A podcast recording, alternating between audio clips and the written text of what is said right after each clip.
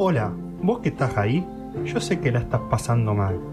Es por eso que hemos dispuesto de llevar una margarita a todo el país. Vos vas a poder sacarle un pétalo por vez y decir, me quiere, no me quiere.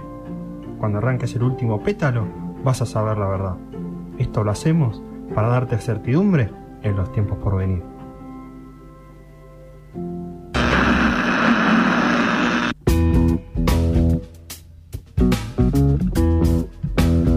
13 minutos pasan de la una de la tarde y estamos en noticias eh, descafeinadas en Radio Sinfonía 91.3 para darle eh, lugar a mm, muchas noticias y muchas historias que han sucedido o no esta semana, dependiendo de cómo quieran tomarlo ustedes. A, quién, le, a quién le creas o no. Ah, este, no hay que creerle al gobierno de la reta porque primero hay que recordar quién es, ¿no? que es el, jefe de gobierno de la ciudad de Buenos Aires, sé que eh, esa conversación... Sigue siendo, para los que no se todavía lo es. Eh, y bueno, en 2001 se había sancionado mm, eh, una ley para incluir varias eh, líneas de subterráneo, por ejemplo, una que vaya desde Villa del Parque hasta Retiro. Mirá. En una primera etapa hasta Cid Campeadora, ahí cerca del Parque Centenario. ¿Caballito es eso o no? No sé muy bien los, barrios. no, no, no es tan, no es tan caballito. El Cid Campeador creo que sí, pero el Parque Centenario no. Sí, eh, es como una de esas zonas en donde se mezclan muchos barrios. También la línea F de Barracas en el sur de la ciudad de Buenos Aires hasta eh, Plaza Italia en una primera etapa y después con una extensión a Ciudad Universitaria misma, uh. metiéndose por ahí cerca del barrio chino y para Libertador y a Ciudad Universitaria. Este, mm, bueno, y cosas otras, otras cosas más también. Pero eh, no se hizo un carajo de todas esas cosas, básicamente. Eh, ya no hay ninguna línea nueva proyectada siquiera. Eh, no se están haciendo obras para nada de extensión desde hace varios años. Es un déficit muy, muy grande e ilegal, hay que decirlo, ¿no? Porque no, se está cumpliendo una ley. Pero bueno, la UBA dijo, bueno, si van a hacer todo como el orto, por lo menos hagamos algo. Y proyectaron una mm, línea de tranvía. Sí. Eh, uno de estos tranvías modernos, ¿no? Eh, bien europeos, uno piensa en una ciudad europea con un, con un tranvía nuevo, básicamente sería eso. Es decir, un vehículo de varios vagones sobre rieles alimentado por eh, una caternaria arriba. Que generalmente van por el medio de la ciudad, digamos. Exactamente, en la calle. de los trenes o los subtes que son medio como eh, está, en el medio de la ciudad, pero no está en el medio del tráfico, por así decirlo. Sí, exactamente. Ahí están medio mezclados eh, en ese sentido. Y esto es para reemplazar la F, que era la que tenían que hacer primero y no se está haciendo, eh, que en una primera etapa iría de Plaza Italia hasta Constitución, pasando por la avenida Callao, o sea, transversalmente como la C o la H. Eso te iba a decir, ¿tiene sentido hacer, hacer otro medio de transporte público que haga un recorrido similar a uno o dos que ya existen? Eh, tiene sentido hacer el subte ahí, ¿no? Porque ayudas a descomprimir todo todas las otras líneas. Eh, se proyecta que la F sería la línea más utilizada de toda la red, si se llegara a construir. Qué ironía. Eh, y también estás conectando. sí, e-, esas mismas zonas, digamos que si no estás muy atado a alejarte mucho o viajar bastante apretado. Exactamente. También la F conecta eh, Ciudad Universitaria y el Bajo de Belgrano con em, Barracas, que es una zona que no está conectada tampoco. Eso está buenísimo, sí. pero bueno, el problema básicamente del tranvía es decir queremos más caos de tránsito en la superficie con lo indisciplinados que son los motoristas eh, argentinos, eh, teniendo en cuenta que mm, haciendo un túnel por abajo de la Tierra no, te preocupas por todas esas cosas, es muchísimo más rápido, más seguro. Y eh, además, digamos, teniendo en cuenta, yo, yo me pregunto, ¿no? Eh, digo, la gente de la UBA, el, gobierno de la ciudad debería hacer las obras del tranvía. ¿Por qué harían horas del tranvía si no hacen las horas del subte. No, exactamente. O sea. No van a hacer nada. Y teniendo en cuenta que el PRO es un gobierno eh, que, bien o mal, eso ya es una cuestión personal, apuesta más a la cuestión del transporte individual, los vehículos, digamos, los, autos. Como apuestan mucho a una ciudad armada para eso.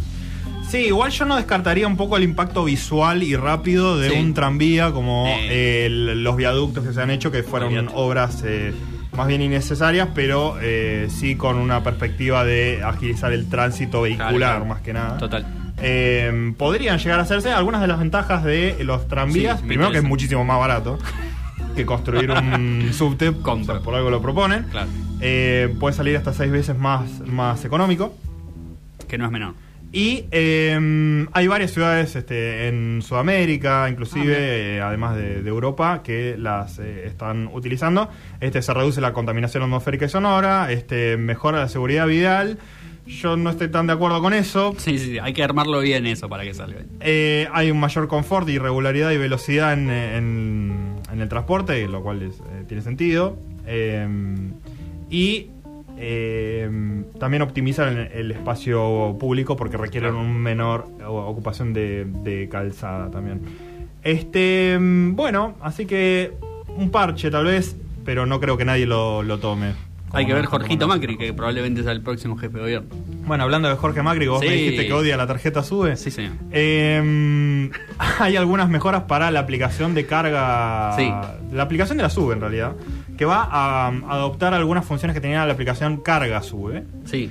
Eh, Quizá uno de los temas más eh, peor resueltos en la historia de, Sí, tener muchas aplicaciones distintas que hagan básicamente cosas que podrían hacerse en una. Y lo difícil que es cargar una Sube, eh, sí. por lo menos en, el AMBA.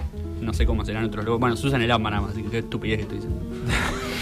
Eh, ahora la aplicación de la SUBE solo podía registrar la tarjeta, consultar el saldo y los movimientos y encontrar puntos de carga. Exactamente. Eh, ahora va a aplicar algunas cosas que estaban en la aplicación de la carga sube, que es em, acreditar cargas, pero si tenés NFC. Claro, sigue siendo igual eh, con determinados teléfonos. Exactamente, que tengan, que tengan esa tecnología, para mí la más valiosa de, todas las tecnologías. Sin duda. Em, también vas a poder cargar saldo con tarjeta de débito y billeteras electrónicas. Ah, eso está bueno. Em, ahora se puede igual eso. Eh, desde la aplicación de la SUBE particularmente ah, no perfecto, perfecto. Ahora va a estar todo ahí. Y aparte se está probando la SUBE digital en ciudades como Neuquén, por ejemplo, en varias ciudades del país. Me gusta. Que eh, incluye también la posibilidad de pagar los, boletos con el teléfono. Claro. Apoyarse el teléfono en vez de. Está bueno eso. De, sacar, de tener una SUBE o sacarla. Claro. Esto va a ser solo disponible por ahora por NFC o Android 8 y superior. Eh, y se está probando en Neuquén con buenos resultados. Eh, también se está probando en Entre Ríos la posibilidad de. Ah, además de acreditar cargas cuando vos la apoyás en un colectivo, por ejemplo.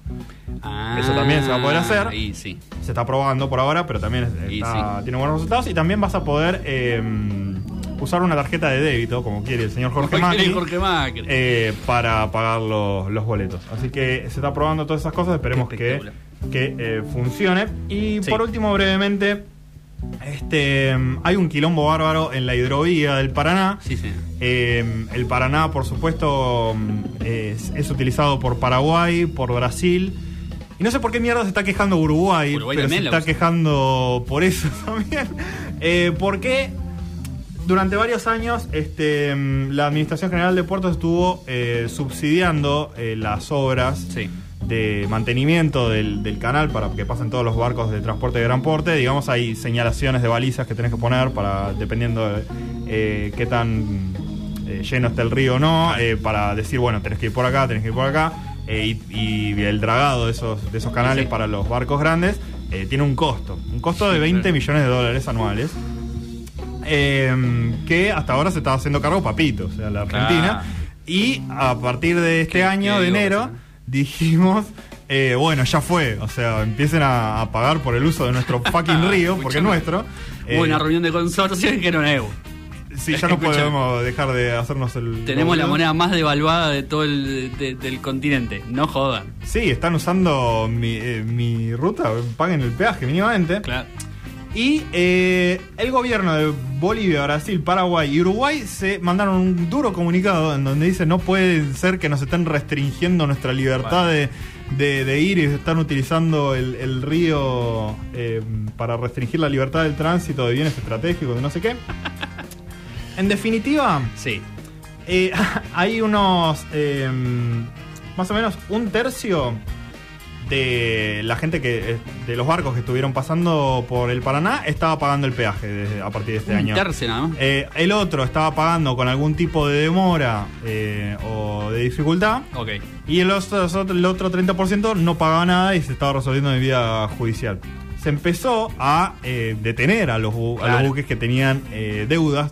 Deudas como de 1.500 dólares, por ejemplo. Eh.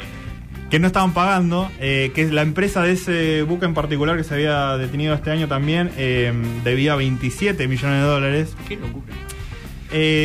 y a través de estas cosas, nada, los gobiernos se están quejando y se hizo todo un escándalo institucional ahí, así que nada, paguen, paguen. Paguen paguen o tendrán eh, consecuencias. Sí. Eh, los que están teniendo consecuencias son los padres maltratadores en, Corea del Sur. Eh, digamos, sabemos todos, es harto conocido que Corea del Sur es un país como varios países de la región de Asia, de, esa parte de Asia, que son muy estrictos culturalmente con el tema educación, estudiar, tener un título universitario, etcétera. Esto ha llevado en, los últimos años a una relación muy tensa entre alumnos, docentes, padres. Claro. Pero además eh, hay toda una cuestión, y yo no se lo quiero endilgar a eso particularmente, pero es algo que está sucediendo, que es eh, toda esta cuestión de las nuevas sensibilidades con respecto al trato que se tiene para con niños y adolescentes, ha llevado a que casi cualquier tipo de reto, o, castigo que se le impone a un niño o a un adolescente por más mal que se porte es tomado como violencia, maltrato, abuso, eh, lo que lleva a, bueno, padres, digamos, como abusando justamente de ese recurso para sacarse de encima a un docente que le cae mal o no está de acuerdo, digamos, con, cómo está tratando a su niño. Eh, una cuestión que igual se da en todo el mundo, acá en Argentina también pasa, si uno habla con cualquier docente que conozca o que tenga cerca, le puede decir que el trato con los padres es eh, de mínima violento o por lo menos tenso. Pero, me imagino que en países como Corea del Sur, por todo el tema de la presión que hay para que el, chico eh, triunfe eh, a nivel institucional, Exactamente. Debe, ser todo exacerbado. Exactamente. De hecho, digamos, está tan está tan tensionada la cuestión que esta semana se movilizaron los docentes en Corea del Sur porque un docente se suicidó después de haber tenido una discusión con, padres de un alumno de él y bueno, ahí salieron a la calle, digamos, ya a reclamar eh, por parte del gobierno algún tipo de protección, digamos, para no tener que pasar por estas situaciones. Eh, Estaría bueno una instancia de mediación o algo así, ¿no? Sí, sí, sí, sí. Bueno, de hecho, eh, están pidiendo una digamos, una ley o un proyecto de ley que les otorga algún tipo de inmunidad frente a determinadas denuncias, o por lo menos que haya como un eh, un estudio previo de la denuncia antes de ir a la justicia, porque, eh, por ejemplo, eh, hay un, caso puntual, lo voy a contar porque, porque estaba en la nota, había varios en la nota, pero este me llamó la atención, que era una, digamos, post pandemia esta cuestión se recrudeció bastante más. Los, chicos en Corea del Sur están como portándose bastante peor de lo que se portaban antes. han dejado de ser disciplinados para pasar a que no les importe tanto. Y bueno, un alumno en repetidas oportunidades no llevaba el material que tenía que llevar, entonces la, docente lo que decidió fue eh, hacer que se pare y que el resto de, la, de, lo que duraba esa clase estuviera parado. Okay. Una boludez, la verdad, eh, un castigo bastante tranquilo, podríamos decir. Eh, entonces, ¿qué hicieron los padres? Fueron a la justicia denunciándola por mm, abuso emocional del niño. Eh, lo fuerte de esto fue que, bueno, la justicia termina diciendo que ella no era culpable, básicamente, pero a todo esto, desde, la, desde las autoridades educativas, no solo ya le habían quitado su trabajo, sino que la aceptaron medio regañadientes, pero todavía no le devolvieron su sueldo completo. Es decir, ella ya tiene una, un dictamen de la justicia que dice que no hizo nada, pero así todo todavía no se termina de resolver esa cuestión. Eh, y esto es un caso, digamos, puntual, pero así es como denuncian los docentes en Corea del Sur que se manejan la mayoría de las decisiones, digamos, ¿no? Eh, en principio el gobierno de, Corea del Sur ya dio alguna respuesta, lo que hicieron fue... Eh, dictaminar que a partir de ahora cualquier reunión o llamado que tengan padres con docentes sea grabado lo cual no está mal, es, un, es, un, buen comienzo, digamos, como para por lo menos poder tener una prueba, pero obviamente eh, los, los profesores, los docentes están pidiendo eh, un poco más, están pidiendo alguna, alguna protección mayor. Eh, en el medio de estas protestas se suicidó otro docente más, por lo cual claramente la situación está muy lejos de resolverse, pero bueno, lo importante, digamos, de, de, tener un sindicato que haya dicho, bueno, hay que hacer algo con esto, digamos, no, no, no podemos seguir aceptando cualquier tipo de cosa y además, eh, insisto, ¿no? en una sociedad que le pone tanta importancia a esa cuestión, quizá le podrían dar un poco más de pelota a quienes al fin y al cabo son los mayores responsables, digamos, de que todo salga bien. Eh, eh, responsables son quienes se han enfrentado con, invasores alienígenas señor. en el sur de la provincia de Buenos Aires. Le mando un beso enorme a U que, estaba muy interesada en esta noticia y, muy preocupada como siempre. Eh, por cada vez que, salen estos temas como lo, de los alienígenas mexicanos. Totalmente, bueno, es la primera que está ahí. Yo, asumo, ¿no? Sí, sí, no.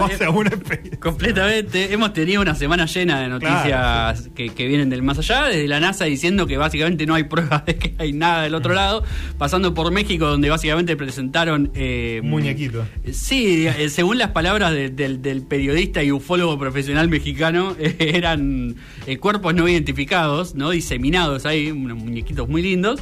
Y en Bahía Blanca, en, nuestras en nuestras pampas, sí circuló eh, entre el domingo de la noche y el lunes a la mañana un video donde se escuchaban eh, estruendos muy fuertes y se veía al ejército argentino eh, cumpliendo sus deberes ahí, cagándose a tiros con el cielo mismo, digamos, ¿no? Con, con la inmensidad. Entonces, distintos ufólogos de la Argentina empezaron a tener sus propias teorías, entre las cuales hablaba de eh, una guerra abierta entre seres desconocidos del más allá y nuestro, nuestro gran y glorioso ejército nacional, que estaba eh, cumpliendo su rol de defender estas tierras, básicamente. ¿no? Bueno, eh, la noticia circuló, circuló, circuló. La verdad que estuvo bastante tiempo sin ningún tipo de aclaración. Yo calculo que porque el mismo ejército habrá dicho es una estupidez lo que, de todo esto que están hablando, pero bueno, tuvieron que salir a dar explicaciones y eh, la explicación oficial, y acá ustedes dirán si, si ustedes creen que les, les es o no suficiente, fue que eh, básicamente estaban haciendo un entrenamiento. Claro. Y que bueno, parte de ese entrenamiento eh, implicaba como... En realidad, primero dijeron que ni siquiera había habido tiros de verdad, o sea, se ve que fue todo como una simulación que estaban haciendo y, bueno, parte de esa simulación eh, llevó a la gente a, espantarse y creer que estaba viendo una guerra. Pero la eh, gente vio, digamos, eh, vehículos y, mm, soldados en, las calles O, en, o en los terrenos del ejército. No eran las calles, sino es una zona medio descampada, evidentemente, es a 11 kilómetros de, la, de Bahía Blanca Centro, digamos. Eh, y la gente empezó a sacar conclusiones a partir de sonidos y movimientos, digamos. No, es que nadie. que había luces extrañas. No, no, no, para nada. Pero Yo hubiese pensado que había un golpe de Estado o algo así. lo primero que pensaría es eso. Y, pero los ufólogos ven más allá. Ellos ven cosas que nosotros no y, bueno, sacan sus conclusiones, básicamente. Eh, y esto lo voy a contar rápidamente porque eh, es una noticia que le va a importar más a músicos que se dediquen a eso, que alguno que otro seguramente no se escucha. el INAMO, que es el Instituto Nacional de la Música, anunció la creación de una agregadora digital pública. Em, se llama AMA, Agregadora Música ah. Argentina. Me encanta el nombre. Eh, mucho love para todos ellos.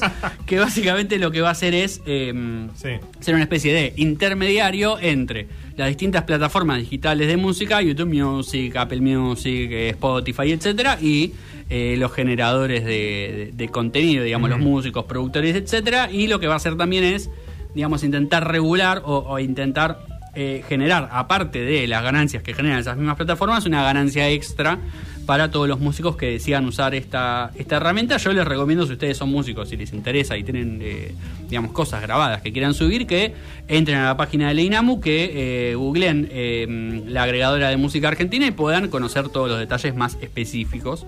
Claro, porque la gran pregunta es cómo cómo generan la plata ellos para después pagar Bueno, claro, exactamente. Bueno, ustedes saben que, eh, digamos, el SADAIC cobra su dinero cada vez que se reproducen canciones. Hay ahí todo un vacío legal de, qué pasa cuando yo le doy play en Spotify a una canción, porque el SADAIC no se entera. Bueno, quizá acá empieza a ver como una, claro, como, una revisión un poco más eh, oficial. Exacto. Una de las personas que seguramente gane dinero con, con, este, con esta nueva creación y que ya debe estar ganando muchísimo dinero es María Becerra, la, la nena de Argentina, como es su apodo. Eh, creo que lo sigue siendo al día de hoy. Una de las eh, mayores exponentes de la música urbana eh, en Argentina, por lo menos del lado de las mujeres, sacó, eh, creo que a principios de este año, la verdad que ya no me acuerdo, pero sí sé que fue este año, la canción Corazón Vacío, una de esas canciones que uno la escucha y después no la puede dejar de cantar. Así que María Becerra haciendo mm, Corazón Vacío y nosotros nos metemos en el mundo Wes Anderson.